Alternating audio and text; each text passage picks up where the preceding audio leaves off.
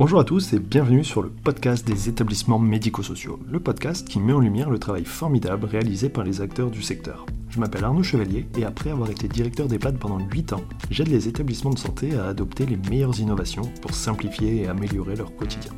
J'ai créé ce podcast pour partager les belles expériences portées par des gens passionnés. Avant de commencer, si vous appréciez ce podcast, vous pouvez vous abonner pour ne rater aucun épisode et encore mieux, mettre une note 5 étoiles sur Apple Podcast et le partager à vos collègues. Sur ce, bon épisode. Bonjour à tous, aujourd'hui je discute avec euh, Jérôme Herquès euh, qui est le directeur euh, recherche et développement d'AGD Montessori Lifestyle. Donc on va parler de l'approche Montessori, de la manière dont elle est adaptée pour les personnes âgées, notamment dans les établissements. Et alors, je propose qu'on se tutoie, je ne l'ai pas dit avant. Ça me va très bien. On peut se tutoyer, voilà. Alors, Jérôme, est-ce que tu peux te présenter, expliquer ton parcours et, après ce que vous faites? Oui, alors donc mon parcours, je peux peut-être le faire commencer lors de mon premier poste professionnel où j'ai travaillé en tant que neuropsychologue au CHU de Montpellier dans le service de gériatrie. On est au début des années 2000, j'ai une formation très très classique à la neuropsychologie, à la vision de la maladie d'Alzheimer et maladies apparentées. Et au fil des années, je me rends compte quand même qu'il y a des choses qui me semblent ne pas convenir et, je suis très interpellé finalement par la manière dont on accompagne les personnes atteintes de maladie d'Alzheimer, la vision qu'on en a. Je suis quelqu'un qui a euh, une forte tendance à la curiosité et donc je suis allé chercher dans la littérature scientifique. Euh, j'ai une culture scientifique qui est assez forte, on pourra en reparler.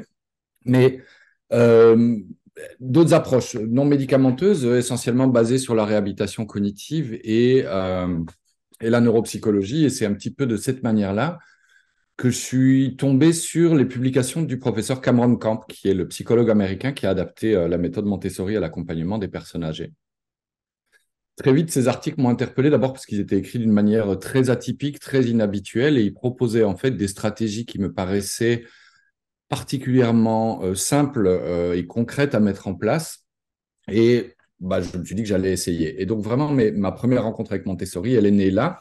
Et puis, j'avais des étudiants stagiaires à l'époque qui, qui, se sont euh, emparés de tout ça, investis. Et je leur rends grâce parce que c'est des personnes qui ont vraiment contribué beaucoup à la réflexion là-dessus. Donc, euh, les premières découvertes autour de Montessori sont passées dans mon service euh, à l'époque. On a commencé à mettre en place des stratégies, des actions d'accompagnement euh, très différentes de ce qui se faisait habituellement.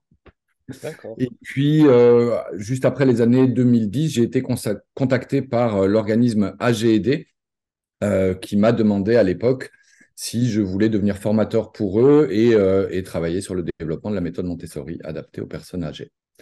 Euh, et c'est là que l'aventure AGED a, a commencé, où on a euh, très vite commencé à travailler avec le professeur Camp, à la fois pour traduire son travail, pour l'amener ici en France, mais aussi pour, euh, continuer avec lui à le faire grandir et évoluer en, permanence.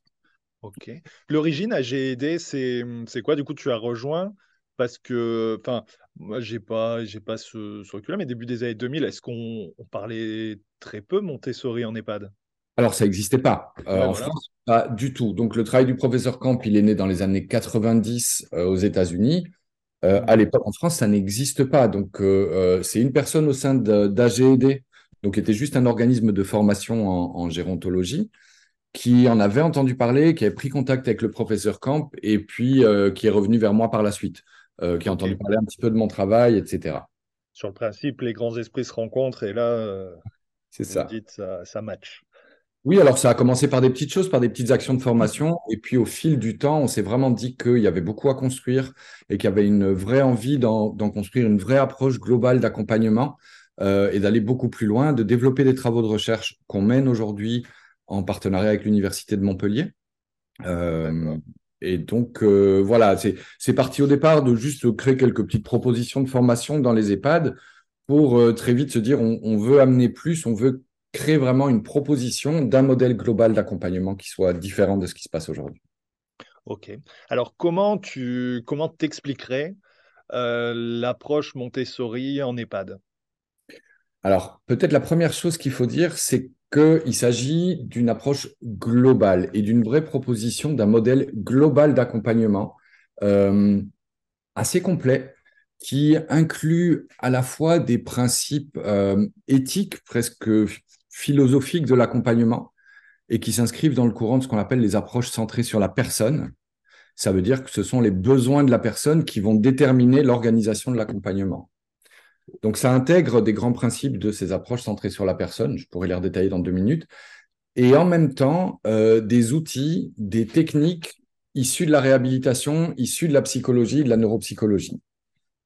L'idée de la méthode Montessori euh, adaptée aux personnes âgées, c'est euh, de proposer un accompagnement qui réponde à des grands besoins humains fondamentaux qui habituellement ne sont pas ou très peu réellement pris en compte par euh, la vision classique de la maladie d'Alzheimer. Typiquement, on va se focaliser sur trois grands objectifs. Premièrement, redonner à la personne du contrôle sur sa vie. Ça veut dire quoi? Ça veut dire lui permettre de continuer, malgré ses troubles cognitifs, malgré ses difficultés, à rester maître de sa vie, à pouvoir continuer à prendre des décisions, à participer aux décisions qui la concernent et à pouvoir sentir qu'elle a une prise sur ce qui lui arrive. Première chose. Deuxième grand objectif, favoriser l'engagement dans des activités qui ont du sens pour la personne. Euh, on sait, c'est très bien documenté sur un plan scientifique, que l'absence d'activités qui ont du sens pour les personnes a des effets extrêmement délétères. Alors c'est vrai pour tous les humains, on a besoin d'avoir des raisons de se lever le matin, on a besoin d'avoir des buts au quotidien, on a besoin de choses qui nous motivent. C'est encore plus vrai chez les personnes qui ont des pathologies neurodégénératives. Euh, les, effets de l'inactivité ont été très bien documentés et les effets bénéfiques des activités porteuses de sens, pour peu qu'elles soient adaptées aux personnes, ont été très bien documentés. Donc, Montessori va se focaliser aussi beaucoup sur permettre aux personnes d'avoir des activités qui les motivent, qui les intéressent, qui ont du sens pour elles et qui soient adaptées. Et le dernier grand objectif, c'est favoriser le sentiment d'appartenance à une communauté. C'est permettre à la personne, malgré ses troubles cognitifs, malgré des difficultés qui parfois peuvent être euh, extrêmement importantes, de rester en lien, d'avoir des relations sociales positives euh, et d'avoir une place et un rôle, de pouvoir continuer à contribuer au quotidien euh, et d'avoir un rôle qui est, qui est reconnu ces trois grands besoins fondamentaux, on sait que lorsqu'ils sont mis à mal, et c'est le cas dans les accompagnements classiques, provoquent euh, énormément de réactions comportementales, parfois très sévères. Quand on n'a pas ces besoins qui sont nourris, les personnes se dégradent et y réagissent euh, parfois fortement. Voilà pour, les grandes lignes. On peut préciser un peu le comment on fait, mais la vision, c'est globalement celle-là. Non, c'est super intéressant. Et d'autant en sortie de pandémie, Covid et tout ça, la notion du sens, du contrôle sur sa vie entre les confinements et tout ça, on a pu voir à quel point euh, bah, ça peut être délétère. Et c'est très amusant ce que tu dis là, parce que c'est un exemple que nous, on utilise souvent en formation, où j'échange avec, euh, avec les gens que je rencontre en formation en disant, mais réfléchissons juste à qu'est-ce que ça a provoqué rien que chez nous, le fait de ne plus avoir de contrôle sur notre vie. D'un coup, on nous impose, et on ne sait pas du tout ce qui va se passer jour après jour. On ne sait pas, on n'a plus de prise sur rien. Premier point. Deuxièmement, qu'est-ce que ça fait d'être enfermé? Qu'est-ce que ça fait de plus avoir d'activités qui ont du sens? Ou alors on doit aller un peu en rechercher, mais énormément de personnes se sont retrouvées euh, à, mais à, plonger psychologiquement parce qu'en fait, il n'y a plus rien à faire. On tourne en rond, on est là comme un, rat en cage. Et donc, on voit déjà que sur nous qui n'avons pas de fragilité particulière, de, de troubles cognitifs, les impacts ont été délétères. Et pourtant, c'est ce que vivent la très grande majorité des personnes qui ont des troubles cognitifs. Mais rajouter à ça en plus qu'elles ne comprennent pas exactement ce qui se passe, qu'on leur dit pas toujours, qu'elles oublient ce qu'il se passe, qu'elles ont du mal à exprimer un petit peu ce dont elles ont besoin, ce qu'elles ressentent, et vous avez un cocktail qui est extrêmement délétère pour ces personnes. Ouais, c'est clair. Et, ce qui est intéressant aussi dans le sentiment d'appartenance, c'est, ce sera intéressant d'en rediscuter, mais tout le monde connaît la pyramide de Maslow, c'est un des points, alors c'est le troisième sur cinq, il me semble, donc c'est très central. Et, en même temps, concrètement, dans un établissement, dans une unité Alzheimer, même dans un EHPAD, comment travailler le sentiment d'appartenance dans un EHPAD où les gens n'ont pas envie d'être à la base? Compliqué, non? Euh, Oui, c'est le, gros challenge. Alors, un tout petit mot sur Maslow quand même. J'ai découvert récemment dans des, projets qu'on développe avec des équipes japonaises que Maslow, à la fin de sa vie, euh, a dit globalement, je me suis trompé je ne me suis pas trompé sur les besoins humains fondamentaux, mais je me suis trompé sur la forme que je leur ai donnée, c'est-à-dire d'une pyramide avec une notion de hiérarchie. Euh, Maslow a terminé, alors j'ai pas trouvé les écrits encore, mais on m'a montré deux, trois schémas qu'il a présentés à la fin de sa vie, que probablement ce qui aurait été plus juste, c'était de faire un cercle et donc il n'y ait plus de hiérarchie dans les besoins, mais qu'ils soient tous interdépendants et qu'ils se nourrissent les uns les autres. Et ça change énormément de choses. Aujourd'hui, et maintenant je vais revenir à ce que tu disais, concrètement dans les EHPAD, on ne va pas se mentir, alors il y, a, il y a plein de raisons structurelles, organisationnelles, mais globalement, on essaye de répondre, on n'y arrive d'ailleurs pas toujours très très bien, on passe souvent très bien, mais uniquement aux besoins de base, c'est-à-dire physiologiques, à la santé euh, somatique, qui est le socle de la pyramide de Maslow. Mais si on a une vision beaucoup plus en cercle, où on se dit, mais en fait, tous les besoins sont importants, tous les besoins sont interdépendants, et pareil, il y a des choses qui ont été très bien documentées, qui montrent que quand vous ne satisfaisez pas les besoins psychosociaux, notamment ceux dont j'ai parlé, vous vous dégradez sur le plan des besoins physiques sur le plan de la santé physique. Et donc, il y a une interdépendance dans ces besoins. Maintenant, comment on fait par rapport aux EHPAD, euh, un endroit où, par définition, les gens ne veulent pas être? Euh, La vision de Montessori, c'est que pour arriver à nourrir ces besoins, on va travailler à plusieurs niveaux. Et un des niveaux sur lequel on va travailler, c'est l'environnement. C'est-à-dire euh, qu'on va créer un environnement qui réponde aux besoins des personnes. On va mettre dans l'environnement leur environnement physique, matériel, euh, visuel, euh, l'endroit où je suis, tout le matériel que j'ai à disposition, comment je peux interagir avec, et l'environnement social, c'est-à-dire les personnes avec qui j'interagis. Et donc l'idée, bah, c'est de transformer ces lieux pour en créer des lieux dans lesquels les personnes voudraient vivre, dans lesquels les personnes seraient OK de vivre. C'est-à-dire pas des lieux dans lesquels finalement on vient là pour attendre que ça se termine.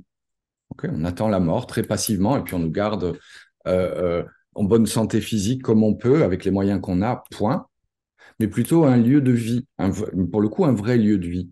Ça veut dire quoi? Un lieu où je peux continuer à faire des choses qui m'intéressent. Un lieu où je me sens chez moi. L'idée de Montessori, Maria Montessori, qui travaillait auprès des enfants, a créé, premier lieu qu'elle a créé, qui est devenu la première école Montessori, s'appelait la Casa dei Bambini, la maison des enfants. Nous disons, on doit créer un lieu qui serait la Casa dei Anziani, la maison des anciens. Un lieu où les personnes accueillies se sentent chez elles, un lieu où elles peuvent décider quand elles, qu'elles se lèvent, ce qu'elles mangent, ce qu'elles font comme activité, etc., etc., ce qu'elles ont envie. Un lieu qui soit beau, accueillant, euh, reconnaissable, un lieu dans lequel les signaux de l'environnement me font comprendre où je suis, et un lieu où j'ai des choses à faire qui me motivent. Et quand on crée ces espaces-là, et je connais des établissements qui ont vraiment fait ce choix de prioriser ça sur le reste, en disant la priorité, on la met là. Notre mission, c'est celle-là. Et en fait, quand on crée ça, les gens sont beaucoup plus posés, bien, et ils sont heureux d'être là. Et très naturellement, les comportements d'aller vers les autres, de se créer du lien, de créer cette appartenance à une communauté se mettent en place tout de suite. Ok. Non, c'est super intéressant. Même euh, maison des enfants, maison des anciens, on reviendrait alors à maison de retraite. Ça marche aussi. Oui, ça marcherait aussi. Alors, le mot maison de retraite, le mot retrait me gêne un petit peu. Euh, en plus, se mettre en la mode pour le moment, mais, euh, mais, mais créer. Non, je pense que vraiment, la notion de créer un chez eux et la notion de maison des anciens serait quelque chose qui serait plus proche. Et pour être très honnête, et comme ça, ça me permet d'illustrer un des exemples de, des principes Montessori qui est de donner du choix et du contrôle aux personnes. Dans la vision Montessori, c'est plus nous qui décidons à la place des gens. Ah, on a une idée très simple. Nous ne savons pas ce qu'ils souhaitent, ce qui est bon pour eux et ce dont ils ont besoin. Les seules personnes qui le savent, c'est les personnes concernées. Alors, on a plein de méthodologies, y compris quand les gens, on a des outils, quand les gens ont des difficultés à s'exprimer verbalement, mais une des règles de base, c'est qu'on décide plus à leur place et qu'on leur demande. Eh bien, typiquement, je pense que plutôt que de faire des groupes d'experts qui réfléchiraient à comment on doit appeler le prochain, euh, les de demain, quel nom on devrait lui donner Moi, j'aurais tendance à dire maison des anciens, mais c'est ma réponse à moi, c'est pas moi que ça concerne. Bah, je demanderai aux gens, en fait, quelle, quelle, vision, quelle, vision, quel lieu vous aimeriez pour le moment où rester seul à la maison devient compliqué. Et, qu'est-ce que vous aimeriez vivre dans ces lieux-là? Et ça, c'est vraiment typiquement ce qu'on fait euh, dans les établissements qu'on accompagne. On Bon, après, c'est vrai que c'est moi, ce qui m'interpelle, c'est que c'est pas en fait un vrai sujet dans le sens où le problème c'est pas le nom, c'est ce qu'on y fait. Euh, et que voilà c'est un moyen aussi de peut-être de pas pas s'occuper de ce qui est vraiment important. Mais bon, pour revenir.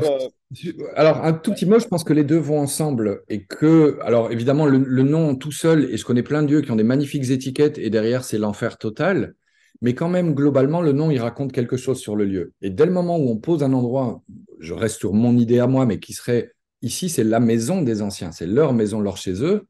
Bah, ça implique naturellement un certain nombre de choses quand même, un, certain nombre de conséquences de comportement de la part des professionnels. On n'est pas chez nous, c'est pas nous qui décidons ici. On est, chez eux, on est au service d'eux.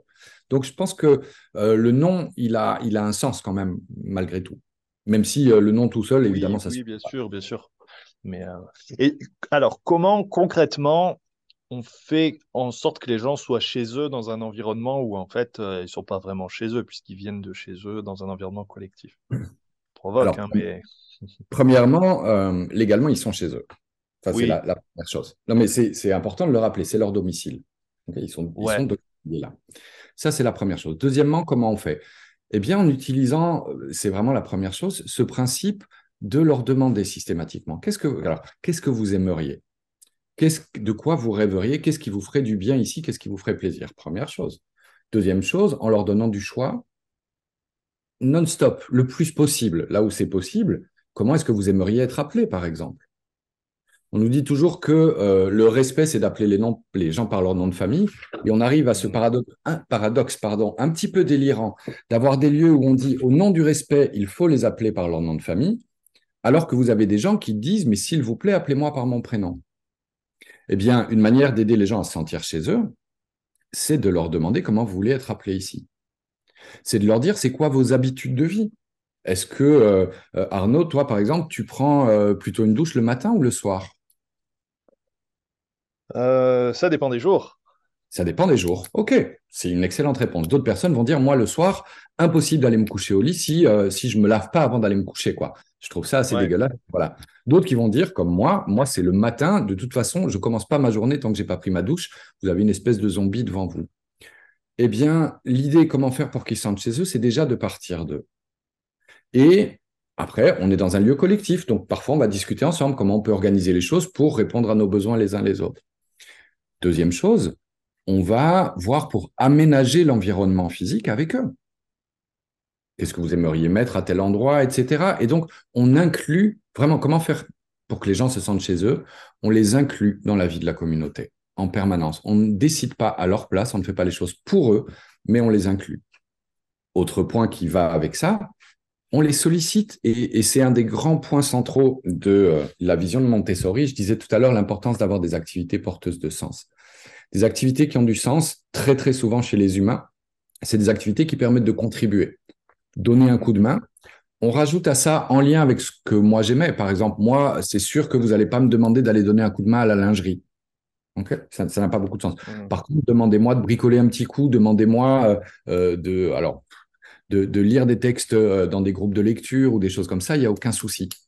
Et donc, on va solliciter les personnes, leur proposer, en n'imposant jamais, bien sûr, on va les solliciter pour contribuer à la vie de la communauté. Un tel va donner un coup de main pour la cuisine, mettre la table, débarrasser la table, euh, faire la vaisselle, ranger les choses, un autre pour passer le balai, un autre pour bricoler les armoires, un autre pour repeindre les murs, un autre pour animer des activités. Et on va toujours partir donc de ce qui intéresse la personne et, et c'est un des gros points centraux de Montessori, on part de leur capacité. Je, veux m'arrêter là-dessus une seconde parce que c'est une des énormes inversions de paradigme par rapport à la vision classique des maladies neurodégénératives. Je te disais tout à l'heure en commençant que j'ai euh, travaillé comme neuropsychologue. J'ai fait beaucoup de consultations mémoire. Euh, mon rôle, c'était de faire passer des évaluations neuropsychologiques aux personnes pour faire du diagnostic et voir la sévérité de leurs troubles. Et la seule chose que j'évaluais pendant, euh, alors j'ai fait ça pendant une dizaine d'années, hein, euh, c'était les déficits, les pertes, les troubles, ce qui ne fonctionne plus. Et quand on fait ça, on crée en fait à un moment donné des biais de perception qui fait qu'on ne voit plus que ça et qu'on finit par définir la personne par ses incapacités. Et si je ne vois que ses troubles, ses incapacités, je vais commencer à l'empêcher de faire plein de choses parce que je pense qu'elle n'est plus capable. Dans Montessori, on fait le contraire. Et on a des outils, alors d'une part des grilles d'observation, des capacités des personnes, même quand les troubles sont sévères. On va observer la personne fonctionner au quotidien et on va lister un ensemble de capacités sur le plan sensoriel, sur le plan moteur, sur le plan cognitif, sur le plan social. Qu'est-ce qui fonctionne encore chez cette personne actuellement? On a aussi des batteries qu'on a validées dans des études euh, qu'on a publiées dans des revues scientifiques, batteries d'évaluation euh, des capacités préservées. Et donc l'idée vraiment, c'est qu'on va solliciter la personne en fonction de ses capacités. On va lui proposer des rôles en fonction de ses capacités. Et donc, c'est quand on met ces choses-là ensemble, à la fois le fait de pouvoir décider, donner mon avis qui soit pris en compte, que mes rythmes soient respectés, que je puisse participer à l'aménagement de l'environnement dans lequel je vis, et que je puisse contribuer à la vie quotidienne en fonction de ce qui m'intéresse et en fonction de mes capacités, quand vous mettez ça ensemble, alors les gens commencent vraiment à se sentir chez eux. Oui, bien sûr. La question du sens et de l'implication. Et c'est vrai qu'aujourd'hui, on n'est pas tellement là-dedans, je pense, culturellement, parce que, ouais, on va considérer que c'est d'abord la personne âgée dépendante à qui il faut, qu'il faut aider, pour qui il faut faire plein de choses. Et euh, le temps, c'est une fausse euh, raison, mais. Euh, Alors, c'est une fausse et c'est pas une fausse. c'est une vraie raison dans l'organisation actuelle des EHPAD. C'est une réalité. Je pourrais longuement parler de ce que je pense de l'organisation actuelle des EHPAD. Je vais essayer d'être bref et efficace, mais on est dans une organisation aujourd'hui basée sur le taylorisme où on est dans une approche centrée sur les tâches. C'est-à-dire qu'un professionnel, il a une liste de tâches à effectuer dans un temps donné et il ne se focalise pas du tout sur la mission de relations humaines, de prise en soins euh, relationnels, etc. Il est là pour faire des tâches. Et un bon soignant dans l'organisation actuelle, c'est un soignant qui a fait des checks. Alors, je dis soignant, mais ce n'est pas que les soignants, hein, c'est tout professionnel confondu. Check, check. Et on a une organisation aujourd'hui en silo qui fait qu'on n'a pas de, vision globale. Et dans cette organisation-là, la, la, question du temps, elle est réelle. Je veux dire, euh, on ne peut pas dire aujourd'hui décemment, je veux dire, ça, ça serait délirant de dire à des, notamment à des professionnels soignants, ouais, enfin, attendez, le temps, c'est pas tout à fait juste. Euh, non, tel que les choses sont organisées, et en plus, il n'y a plus de personnel aujourd'hui, c'est encore un autre enjeu. Mmh mais qui est relié. Mais qui est relié, j'y reviens dans une seconde. Euh, la question du temps, elle est réelle. La seule chose, c'est qu'on a une organisation qui n'est pas. Enfin, il faut changer là. Il y a urgence, que ça soit Montessori ou autre chose. Entre guillemets, ce n'est pas la question importante. Il faut en tout cas changer de modèle parce que ça ne marche pas. Aujourd'hui, on n'a plus de professionnels qui viennent dans les établissements. Les gens s'en vont et ce n'est pas une question de rajouter 100 balles sur la fiche de de paye.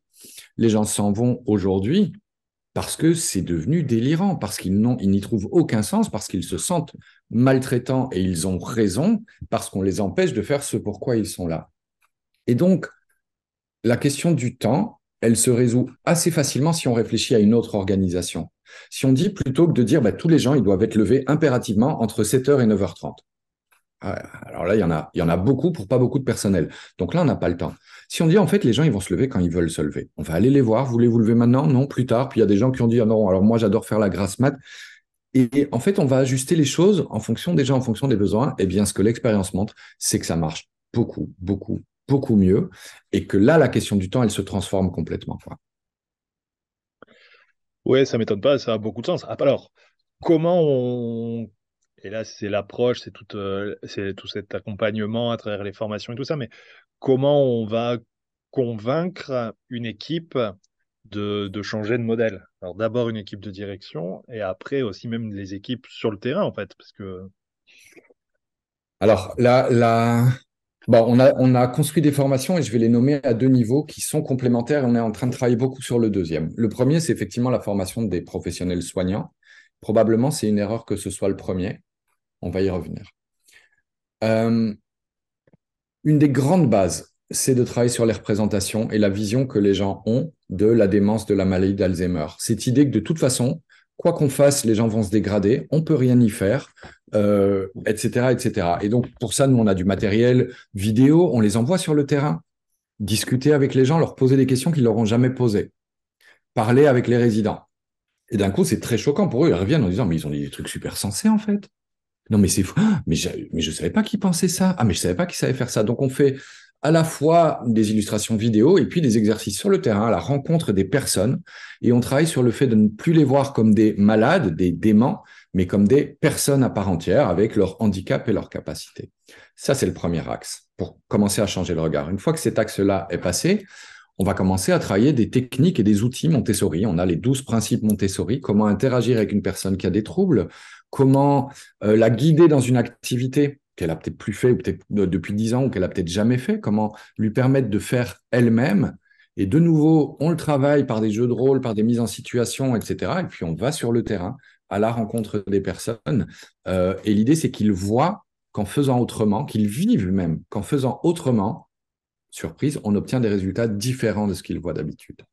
Donc ça, c'est le deuxième niveau. Et puis le troisième niveau, c'est de réfléchir avec eux sur qu'est-ce qui est possible aujourd'hui dans votre établissement. C'est-à-dire que si on change toute l'organisation, et ça va être l'autre point dont je vais reparler, l'autre niveau de formation, mais si on change toute l'organisation, on peut faire plein de choses, mais aujourd'hui, quelles sont les actions concrètes que vous pouvez mettre en place pour commencer à changer les choses, pour commencer à amener autre chose par rapport à tout ce qu'on nommait? Et c'est vraiment eux, c'est vraiment les équipes qui vont nommer ça, on pourrait le faire, ça, on pourrait le faire. Et quand ils commencent à avoir des bénéfices qui se produisent, ben, ils commencent à gagner un peu de temps par-ci, par-là, ils commencent à voir autre chose, à retrouver du sens.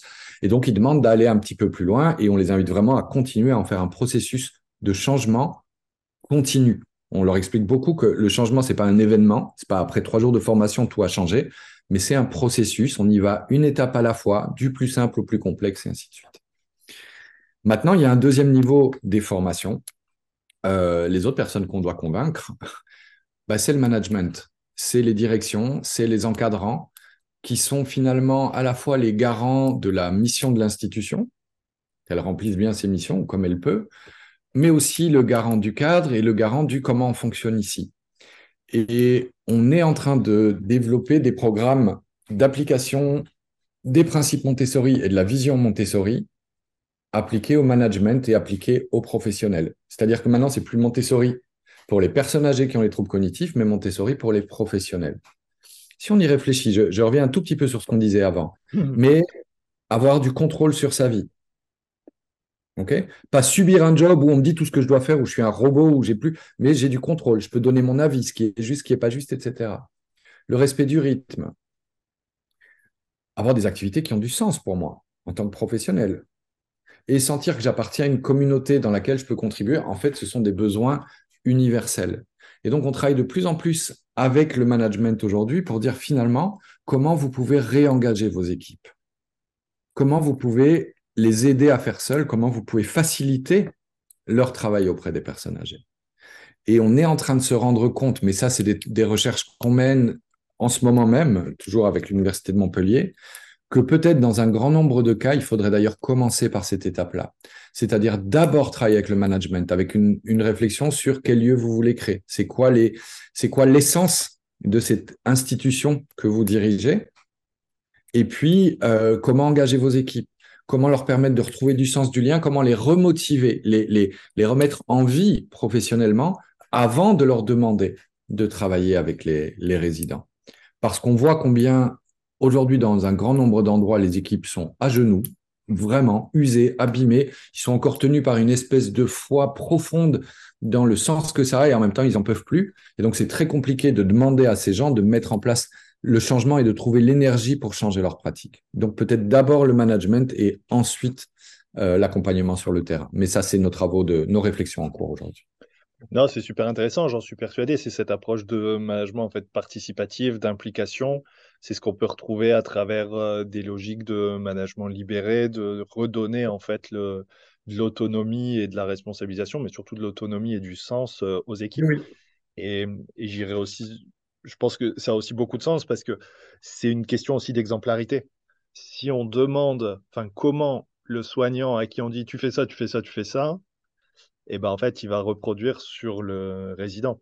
Tandis que si la culture, c'est qu'est-ce que vous pensez qui est le mieux de faire aujourd'hui, en fait, c'est en cascade et à tous les niveaux, ça doit, ça doit se jouer comme ça. Et là aussi, c'est des questions de, de, culture à faire évoluer. Euh, voilà, comment on va introduire le, comment on va faire un petit déclic qui va permettre à changer. Et je suis d'accord aussi que le changement c'est un processus. Donc, euh.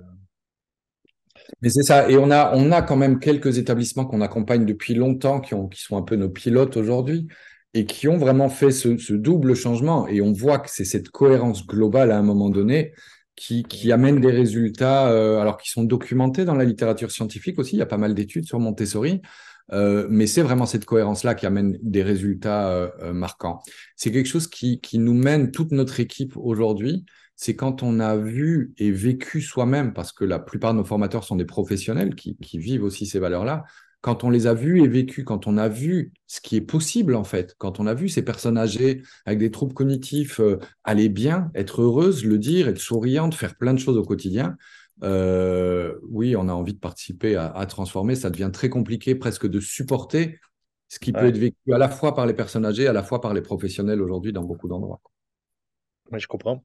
Euh, alors, peut-être pour, euh, pour conclure, avant de nous dire comment on te contacte, peut-être quelle, euh, quelle belle réussite tu, tu, as vu ou vous avez pu constater des choses vraiment marquantes sur des, des établissements ou pas forcément, mais quelle grande réussite ou chose bluffante vous avez pu voir? Oh, alors, j'en ai, j'en ai un paquet. Je vais essayer de raconter peut-être deux petites choses sur deux endroits différents. Premier lieu, c'est un établissement public que je connais bien dans, dans la région ici de Montpellier, euh, où je vis, avec lequel on travaille depuis maintenant, je pense, six ans. Et aujourd'hui, c'est un établissement euh, quasiment entièrement dirigé avec les résidents.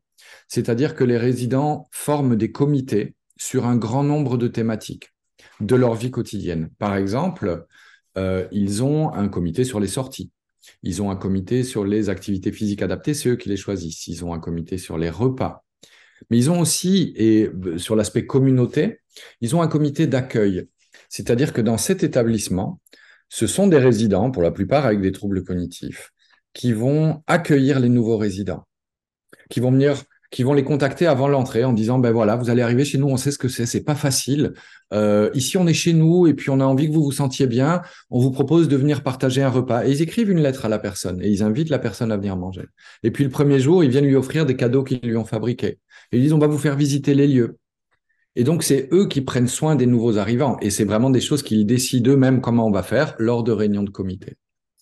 Ils ont également un comité d'adieu et c'est eux qui décident les cérémonies à mettre en place ou qu'est-ce qu'on fait quand une personne décède ici.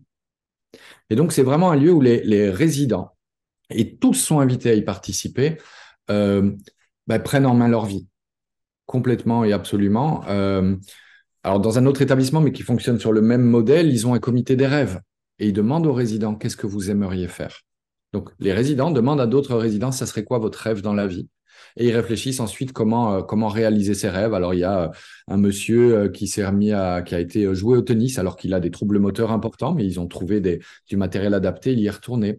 Il y a un monsieur qui, a, qui rêvait de se remarier, qui est tombé amoureux et qui s'est marié au sein de l'institution. donc voilà, donc et là, on sent que la, la démence, la maladie n'a plus beaucoup de place là-dedans. C'est juste l'humanité et les besoins des personnes et le fait que ce soit les résidents qui y répondent, ça, c'est une des grandes, grandes réussites. Oui, ça ah, paraît assez dingue et tellement mm. logique. Hein. Oui, et, c'est toute la particularité, c'est que objectivement et honnêtement, ce qui est difficile, c'est pas de mettre en place Montessori. Enfin, c'est pas les principes Montessori et de faire ces choses-là, c'est simple. Ce qui est difficile, c'est de changer. Ce qui est difficile, c'est de sortir des schémas mentaux qu'on a construits dans notre formation, dans nos expériences professionnelles auparavant. Et ce qui est difficile, c'est de sortir de nos routines, de nos réflexes, de nos habitudes et de lâcher le contrôle. Ça, c'est difficile. Mais par contre, fonctionner avec ces personnes, une fois qu'on a ces quelques clés, en fait, c'est facile. Euh, réellement, et je le dis euh, euh, en toute humilité et en toute sincérité, quoi. Vraiment. Ouais, je comprends. Non, mais, mais oui, mais, mais c'est comme pour tout et tout le monde. Hein. C'est une question de c'est dans la tête. Hein. Mhm. Si, si on a encore une minute, je ne sais pas si c'est le cas. J'ai un autre exemple qui est un exemple moins collectif, qui est vraiment un exemple d'accompagnement individuel d'une personne. Euh, on travaille nous beaucoup aussi avec la Suisse, et là on est dans un établissement en Suisse où il y a une dame alors assez jeune euh, qui a 65 ans de tête, qui a des troubles cognitifs vraiment importants, et la particularité de cette dame, c'est qu'elle est d'origine chilienne. Alors elle vit en Suisse depuis 35 euh, ans, mais du fait de sa démence, elle ne parle plus le français, elle ne parle que l'espagnol. Mhm. Et cette dame, au moment où elle entre dans l'établissement, elle pleure toute la journée. Elle ne veut pas quitter sa chambre et elle tourne en boucle en espagnol en disant euh, Je veux rentrer au Chili, je veux rentrer au Chili, je veux rentrer au Chili, je veux rentrer au Chili.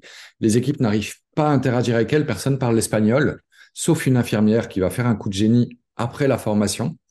Euh, et donc, c'est compliqué de la sortir de sa chambre, la faire interagir. Elle pleure, elle est angoissée, déprimée, elle a des troubles de mémoire, etc.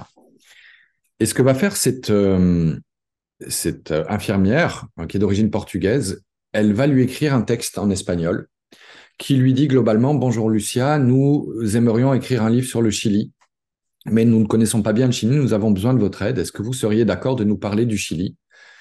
Tous les jours, nous allons vous apporter une carte, un papier sur lequel il y aura une question sur le Chili. Est-ce que vous voulez bien y répondre? Alors bien sûr, ils ont vu les capacités de la dame, elle sait lire, elle comprend l'espagnol, elle sait écrire, ils ont regardé toutes ces choses-là. Et donc tous les jours, il lui apporte une fiche avec une question sur le Chili. Comment quel est le caractère typique des Chiliens? Quelles sont les fêtes préférées des Chiliens? Où est-ce que les Chiliens aiment aller en vacances? Quels sont les plats préférés des Chiliens? Etc. etc. Et elle se met à écrire. Et donc, quand on lui amène le texte, elle le lit en espagnol, elle est hyper émerveillée. Elle dit oui, oui, bien sûr, bien sûr. Et elle commence à écrire sur le Chili. Alors, il y a des jours où c'est pas compréhensible, il y a des jours où c'est un peu ni queue ni tête, et puis d'autres fois où elle écrit des choses extrêmement sensées, extrêmement claires. Et jour après jour, elle écrit. Et spontanément, elle se met parfois à sortir de sa chambre pour aller ramener la feuille sur laquelle elle a écrit aux professionnels. Elle les remercie, elle les embrasse. Elle retrouve une motivation. Et sur cette base-là, ils ont écrit un livre sur le Chili, en caractère adapté. Ils ont fait une version en espagnol qui est la sienne, puis ils lui ont demandé est-ce que vous seriez d'accord qu'il y ait une traduction? Et ils en ont fait une traduction en français, illustrée avec des images.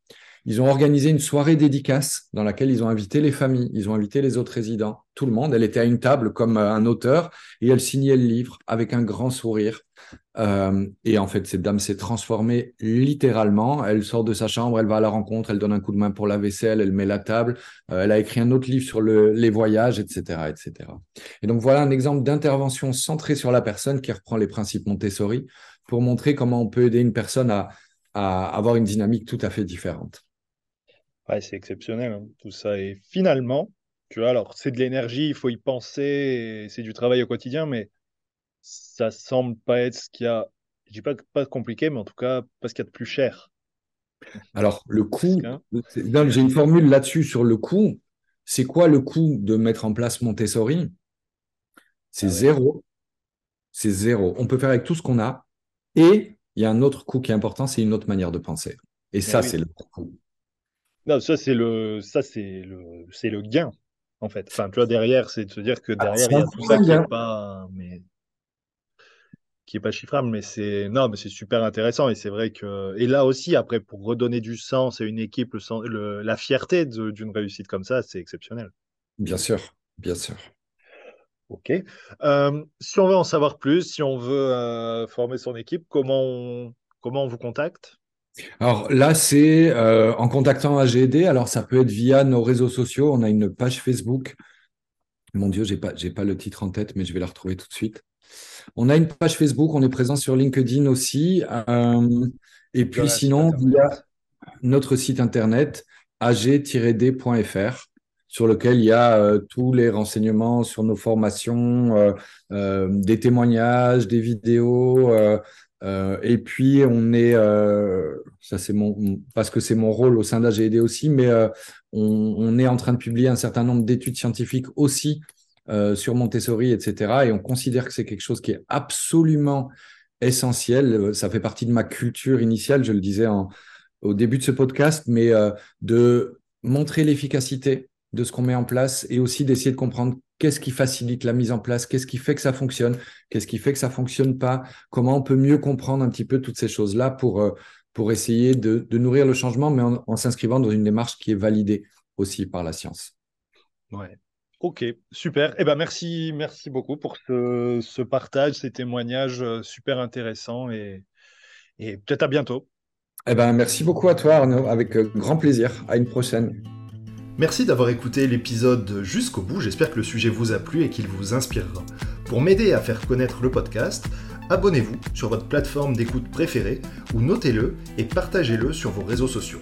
N'hésitez pas à me contacter sur LinkedIn pour toute remarque ou proposition de sujet. Bonne journée et à bientôt sur le podcast des établissements médico-sociaux.